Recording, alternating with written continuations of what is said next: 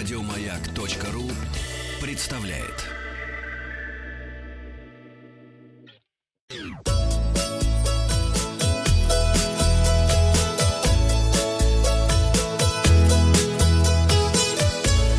Роза ветров.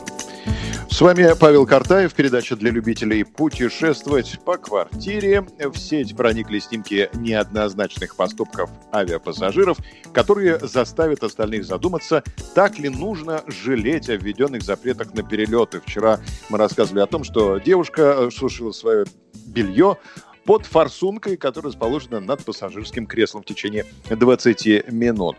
И я спросил вас, были ли вы свидетелем странных поступков других пассажиров? 6% ответило, к сожалению, этот поступок сделал я. Ну, а большинство, 71%, сказало, что полет прошел без особенностей, и только 23% сказали, что был, но, видимо, об этом говорить нельзя. Переходим к новостям. Новости короткой строкой. Ростуризм э, сообщил, что все туристы по линии туроператоров вернулись в Россию. Поздравляем. Аэроэкспресс с 1 апреля сегодняшнего дня меняет график движения поездов в аэропорты Москвы. Отправление аэроэкспрессов будет осуществляться один раз в час сокращаются рейсы Аэроэкспресса. Испанские отели переоборудуют под госпитали. Тут важно понимать, что в отеле должны быть индивидуальные системы вентиляции, потому что если в одном номере кто-то чихнет, то чих, чихать будут и в других номерах. Ну, Отели в Австрии. В да. Же, ну, в основном же в отелях все-таки более-менее прилично стоят кондиционеры, они индивидуальные на каждую комнату, собственно, это и есть, наверное, система да, но, вентиляции. Но, но, но труба из номера уходит в общую трубу, поэтому к сожалению, большинство отелей во всем мире непригодны для нынешних условий. А Министерство туризма Индии открыло портал для застрявших туристов.